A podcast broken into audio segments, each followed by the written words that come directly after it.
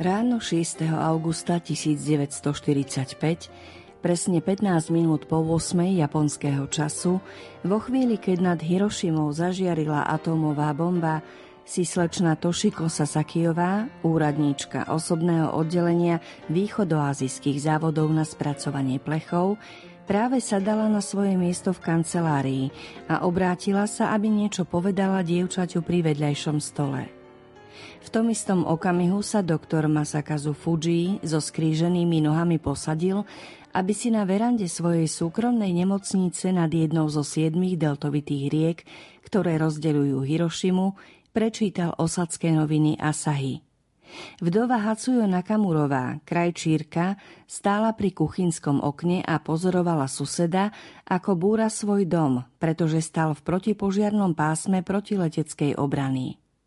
Páter Wilhelm Kleinsorge, nemecký kňaz spoločnosti Ježišovej, ležal v spodnej bielizni na poľnom lôžku na hornom poschodí trojpodlažného misijného domu a čítal jezuitský časopis Stimmen der Zeit. Doktor Terufumi Sasaki, mladý člen chirurgického týmu Veľkej modernej meskej nemocnice Červeného kríža, kráčal po jednej z nemocničných chodieb so vzorkou krvi na Wassermanov test – a reverend Kiyoshi Tanimoto, pastor Hirošimského metodistického kostola, zastal pri vchode do domu boháča na západnom predmestí Koi a chystal sa vyložiť vozík plný vecí odsťahovaných z mesta zo strachu pred masívnym náletom bombardérov B-29, ktorý mal podľa všeobecného očakávania zasiahnuť Hirošimu.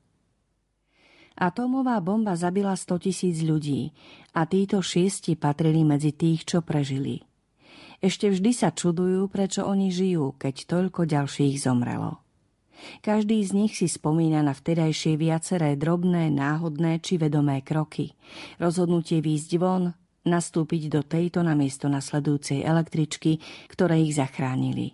A teraz už všetci vedia, že v akte prežitia žili tucet životov a videli viac smrtí, ako by si pomysleli.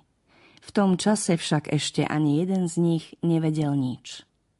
Tak sa začína kniha s názvom Hiroshima, ktorú napísal americký novinár John Hersey.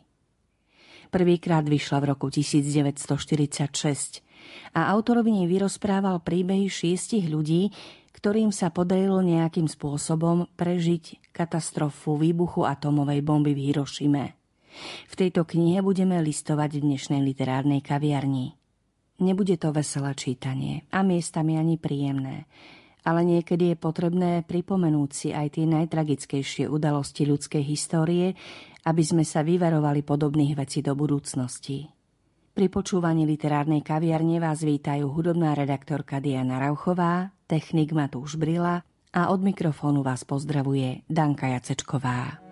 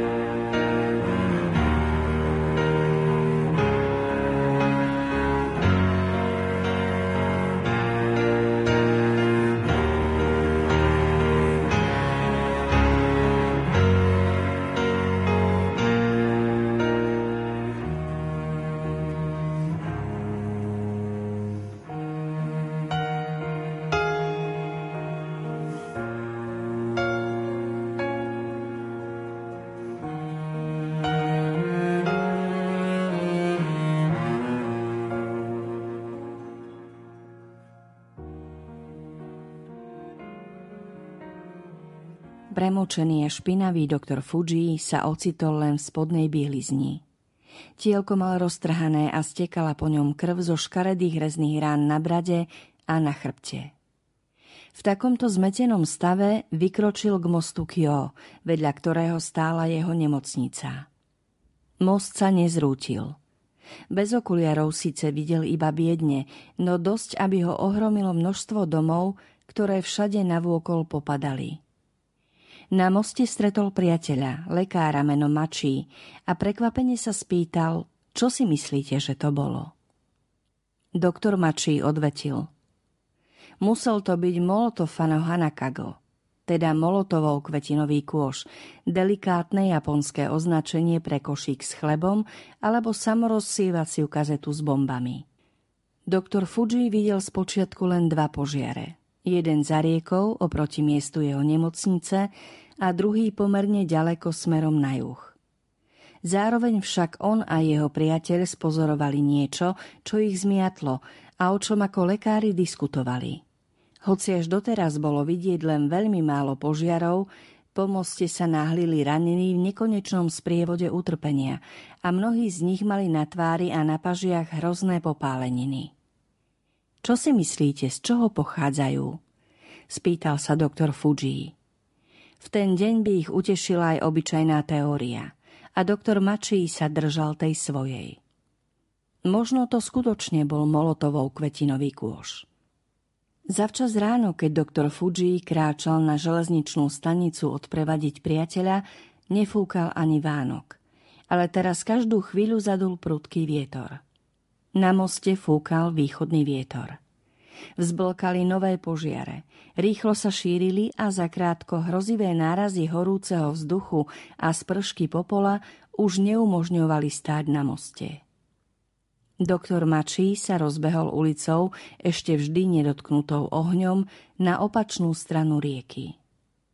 Doktor Fuji zišiel do vody pod mostom, kde už našli útočisko mnohí, medzi nimi aj jeho sluhovia, ktorí ho vyslobodili spod triesok. Odtiaľ uvidel sestru, ktorá vysela za nohy strámov jeho nemocnice a ďalšiu bolestivo pritlačenú hradou cez hrudník. Zapojil niekoľkých ľudí z podmosta a obe vyslobodili. Na chvíľu mal pocit, že počuje hlas svojej netere, no nevedel ju nájsť a už nikdy viac ju nevidel. Doktor Fuji sa vrátil späť do rieky a čakal, kým sa oheň utíši. To, čo sa stalo okamžite po explózii mnohým lekárom, ako boli doktor Fuji, Kanda a Machi, keďže títo traja predstavovali typický príklad, ale aj väčšine lekárov a chirurgov z Hirošimy, ktorých ordinácie a nemocnice boli zničené, vybavenie roztratené a oni sami utrpeli v rôznej miere fyzické zranenia, vysvetľuje, prečo toľko ranených obyvateľov zostalo bez ošetrenia a prečo mnohí, čo možno mohli žiť, zomreli. Spomedzi 150 lekárov v meste 65 zomrelo a väčšina sa zranila. Z 1780 sestier 1654 zahynulo alebo sa príliš vážne zranilo, aby mohli pracovať.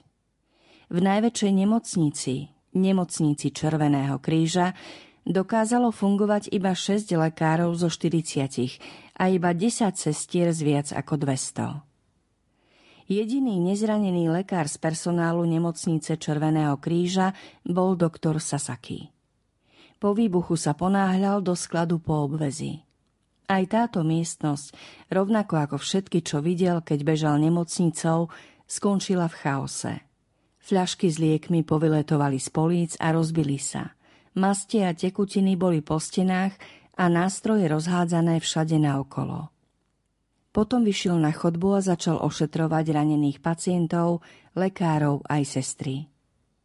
Doktor Sasaki pracoval bez akejkoľvek metódy a venoval sa najprv tým, ktorí boli najbližšie. Čo skoro si všimol, že chodba je čoraz plnšia. Spolu s odreninami a tržnými ranami väčšiny ľudí v nemocnici sa začali objavovať príšerné popáleniny.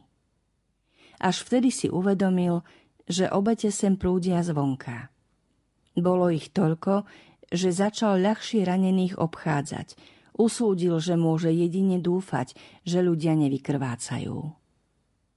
Netrvalo dlho a pacienti ležali a krčili sa na dláške oddelení a laboratórií vo všetkých ďalších miestnostiach, na chodbách a schodiskách, vo vstupnej hale pod bránou, na vonkajších kamenných schodoch, pri jazdovej ceste, na nádvorí aj na ulici pozdĺž štyroch blokov, každým smerom.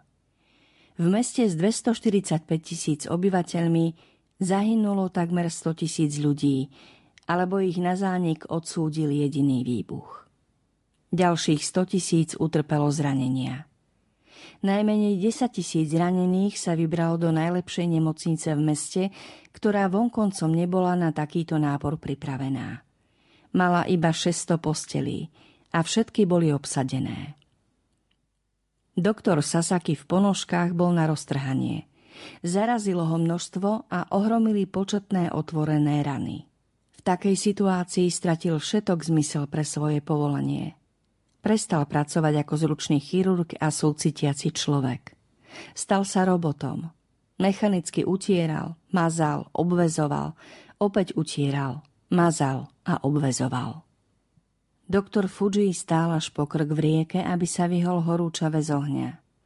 Vietor stále silnil a silnil a čoskoro, i keď bola hladina nízko, Vlny narastli tak, že sa ľudia pod mostom už nedokázali udržať na nohách. Doktor Fuji sa priblížil k brehu, prikrčil sa a objal použiteľnou rukou veľkú skalu.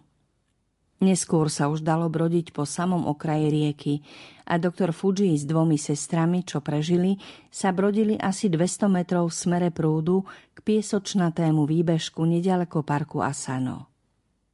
Na piesku ležalo veľa zranených – medzi nimi aj doktor Mačí so svojou rodinou. Céra, ktorá bola vonku v čase, keď bomba vybuchla, mala vážne popálené ruky a nohy.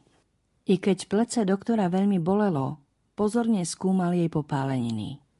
Teraz už po uliciach nechodilo veľa ľudí, ale mnohí sedeli alebo ležali na chodníku, čakali na smrť a umírali. Počet mŕtvych na ceste do Nagacuky bol pre doktora čoraz väčšou záhadou a kládol si otázku, mohol toto všetko spôsobiť molotovou kvetinový kôš?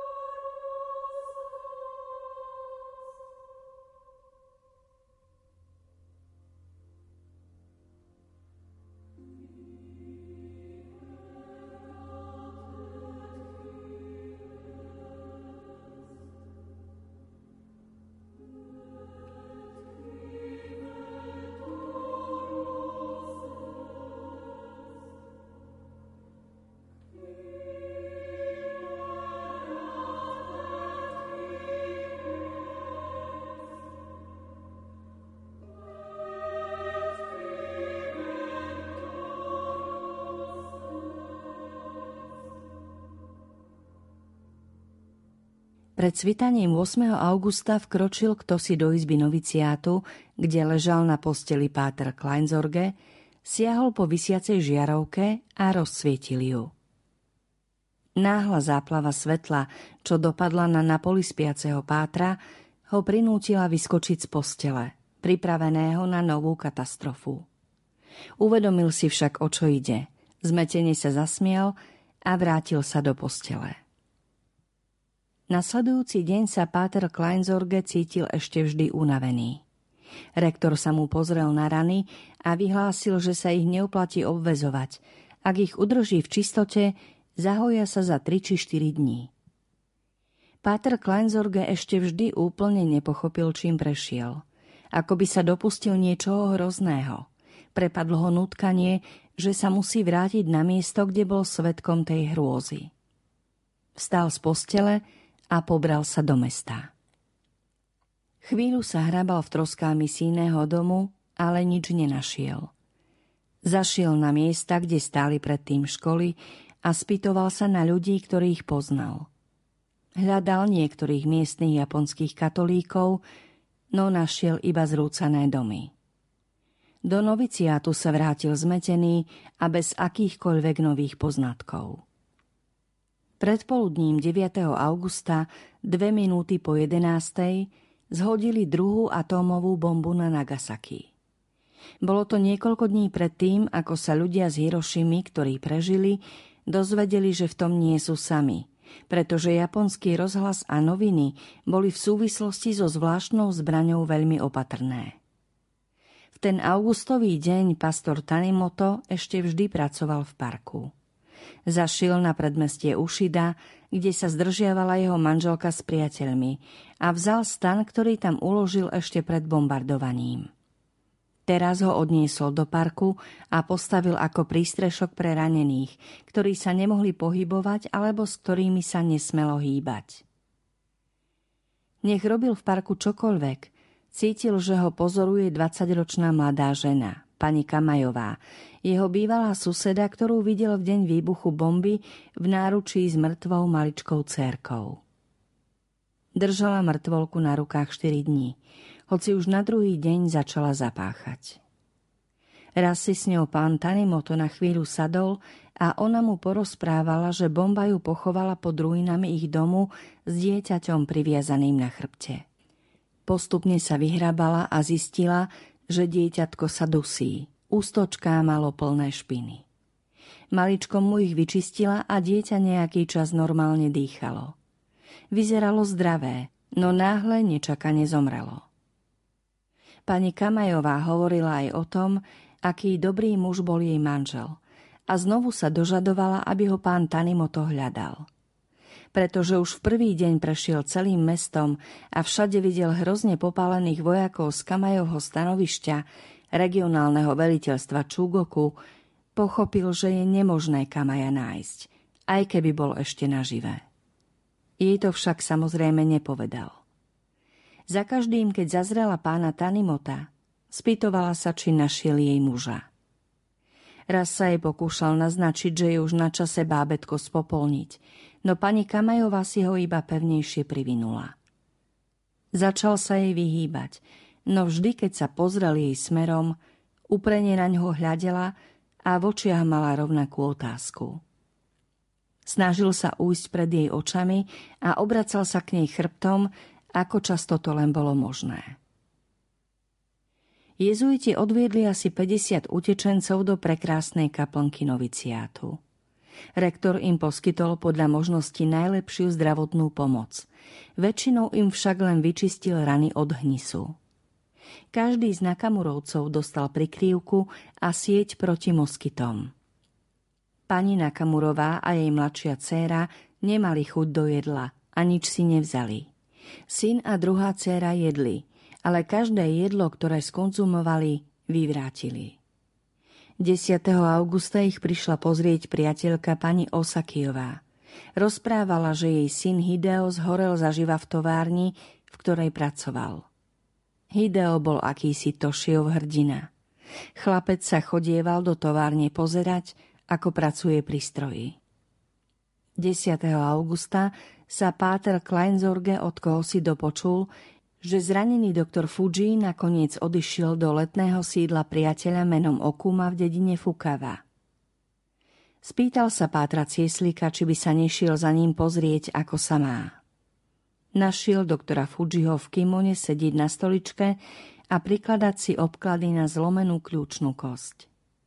Pátrovi Cieslíkovi povedal o strate okuliarov a posťažoval sa na problémy s očami. Ukázal mu široké modré a zelené pruhy na tele, kam ho udreli padajúce brvná. Po piatich dňoch ošetrovania ranených v parku sa pán Tanimoto 11. augusta vrátil na svoju faru a prehrabával sa v ruinách objavil niekoľko denníkov a cirkevných záznamov, ktoré boli zviazané a spálené len na okrajoch, aj nejaké kuchynské potreby a nádoby. Kým pracoval, prišla slečna Tanaková a oznámila mu, že sa na ňo pýtal jej otec. Pán Tanimoto mal dôvod neznášať jej otca, penzionovaného úradníka prepravnej spoločnosti, ktorý sa pompézne chvastal svojou dobročinnosťou, no bol notoricky sebecký a krutý, ale niekoľko dní pred bombardovaním otvorene pred viacerými ľuďmi označil pána Tanimota za amerického špióna. Neraz sa posmešne vyjadril o kresťanstve a nazval ho nejaponským – v čase dopadu bomby kráčal pán Tanaka po ulici pred budovou mestského rozhlasu. Utrpel vážne popáleniny, ale dokázal sa vrátiť domov. Našiel útočisko v kryte susedského združenia a odtiaľ sa veľmi domáhal lekárskej pomoci. Očakával, že za ním prídu všetci hirošimskí lekári, pretože je bohatý a preslávený štedrosťou. Nikto z nich sa však nedostavil a tak ich šiel nahnevane hľadať. Opretý od cerino rameno chodil z jednej súkromnej nemocnice do druhej, no všetky ležali v troskách. Preto sa vrátil a znovu si ľahol v kryte. Bol už veľmi slabý a vedel, že zomrie. Ochotne by sa dal utešiť akýmkoľvek náboženstvom. Pán Tanimo tomu teda šiel pomôcť. Zostúpil do krytu podobného hrobke, a keď si jeho oči zvykli na tmu, uvidel pána Tanaku. Tvár a ruky mal nafúknuté, pokryté hnisom a krvou, oči opuchnuté. Starý muž veľmi nepríjemne páchol a ustavične stonal. Zdalo sa, že poznáva hlas pastora Tanimota. Pastor zastal na schodoch do krytu, aby mal svetlo a nahlas čítal z vreckovej Biblie v japonskom jazyku. Veď tisíc rokov je v tvojich očiach ako včerajšok, čo sa pominul, a ako čas nočnej stráže. Odplavuješ deti človeka ako potopa. Sú ako sen, ako tráva, čo pučí z rána, rozkvitá a rastie. Na večer vedne a uschýna. Od hnevu tvojho hynieme. Desí nás tvoja prchkosť. Kladieš si naše viny pred seba, tajnosti do svetla svojej tváre. Všetky naše dni miznú v Tvojom hneve. Roky sa nám končia ako vzdych. Kým pastor Tanimoto čítal žalm, pán Tanaka zomrel.